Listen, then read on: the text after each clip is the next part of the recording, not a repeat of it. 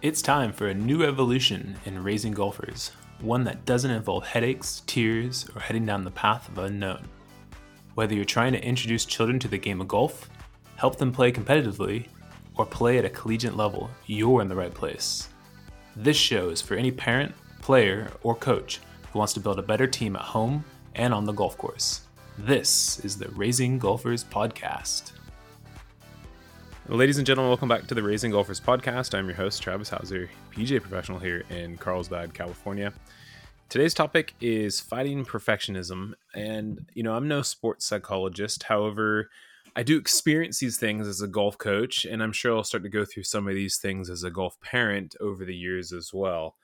But certainly, this is, you know, a scenario that probably all of us listening, whether we're a coach or whether we are a parent of a junior golfer, has gone through at some point. So I figured, why not talk about this on this week's episode? So you, you know, you, you probably have a great junior golfer in your hands, and again, it could be your child, it could be your student, and you see that when they're out there on the golf course, whether it's in a tournament or for us with our nine-hole challenges for Operation Thirty Six, the player is just rarely satisfied with their performance, and I think you know if you look at it deeply what they're after is they are after some form of perfectionism.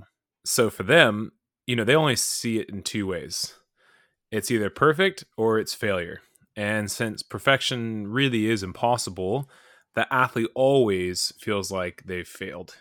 Does this sound familiar? At least it does for me. I see this quite often with some of our junior golfers and students, and just over the years of coaching golf, I have seen that. So, you know, being self-critical or or being a perfectionist, you know, really, I haven't seen it lead to self improvement over the long haul. Now, sure, you've seen some players develop their skills, go high school golf, college golf, those kinds of things, but long term, I, I just really haven't seen it. You know, and we want the junior golfers to learn from their failures. We want them to have some sort of maybe self criticism, but again, you know, unfortunately, it leads more to lower confidence and really less productivity when it comes to trying to achieve whatever the goals are that they have.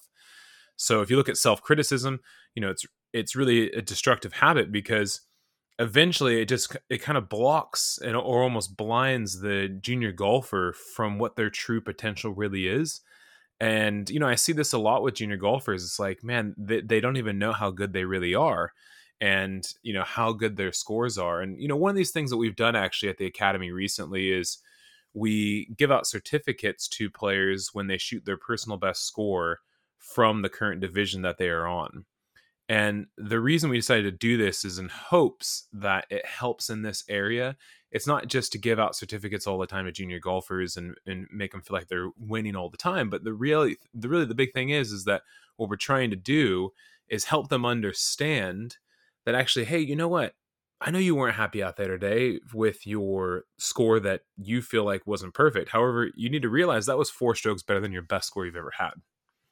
And my hope is, is that long term, this will really start to help and lead into more positive thinking, maybe lead into just a small portion of help towards the growth mindset.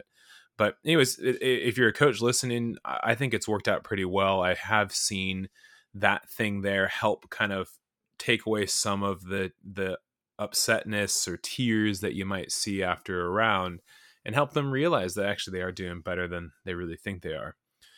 But you know really just long term that, that you know perfectionism and self-criticism it, it just becomes like the most damaging thing for them especially in the middle of competition.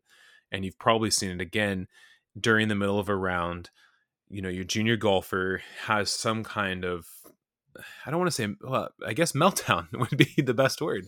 Is they get mm-hmm. upset and they get so hard on themselves after just having what was a bad shot or a bad hole, thinking that the end of the world is coming.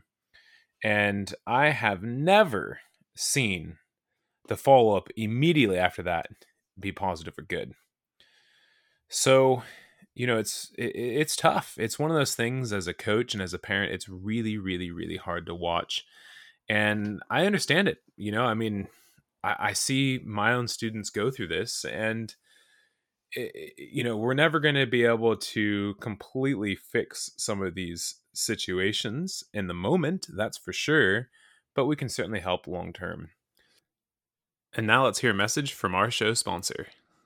Hey guys, this last spring I teamed up with Operation 36 here at our facility in Carlsbad, California, and it has completely changed my way of coaching and service to my customers. Operation 36 is a developmental golf program designed to take beginners from playing their first round to being able to shoot par or better for nine holes. So here's how it works. Participants attend weekly one hour classes and work through a six level curriculum. They then play in nine hole events once or twice a month with a common goal to shoot 36 or better from different distances. And using the Operation 36 app, coaches can plan programs, communicate with families, and track students' progress. It's really, really cool. If you're a parent listening, search for a program near you on their website at operation36.golf forward slash juniors. And coaches, if you'd like to start a program at your facility, go to the same website, operation36.golf forward slash coaches. So, uh, you know, the first step I think to ha- help with this would be that understand that you know this is going to be one of those things that's going to take some time. And we really have to try to avoid conversations in the heat of the moment.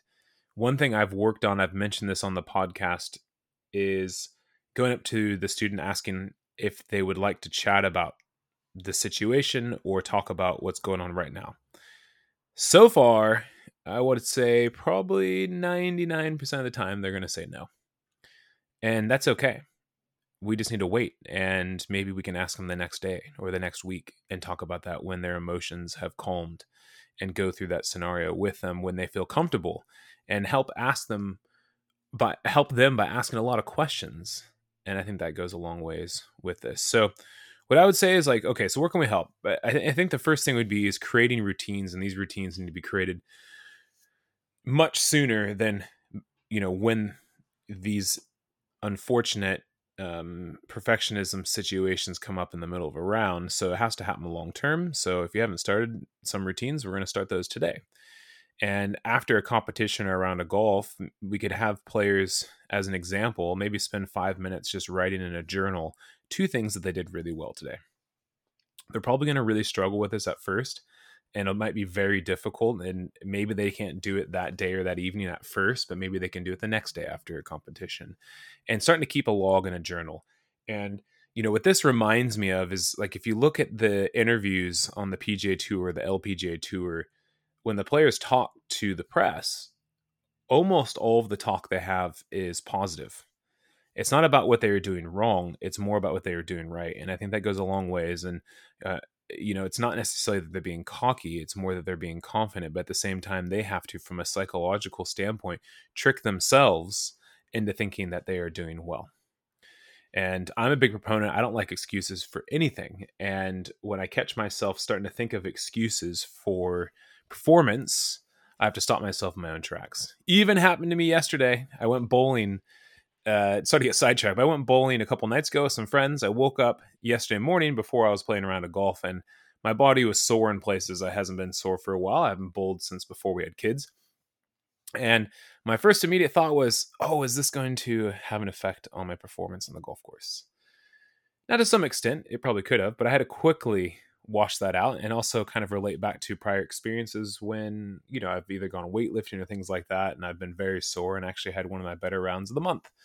So um, I did what I could. I did a few stretches and, you know, got to the golf course early and hit some balls and didn't let that affect me. In the past, I think it would have affected me even more. So then after that, the players have written down a couple of positive things that they've done. Then they can write down maybe one thing that they can improve or practice before their next round or competition if there's enough time.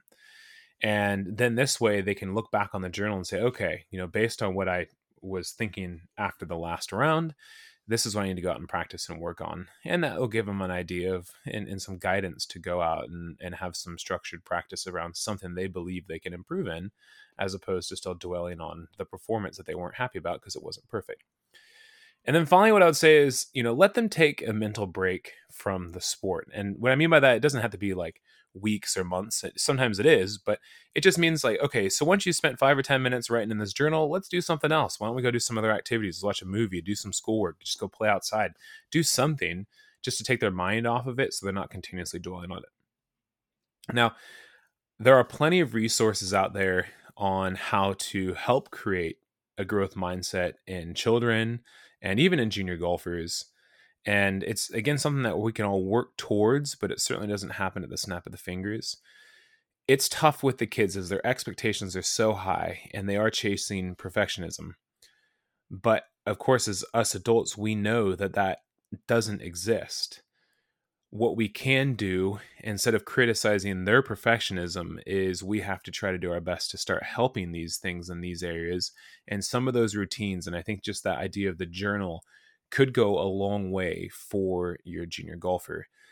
I'm still trying to do more research and ideas for this to help my own junior golfers and students at the golf academy.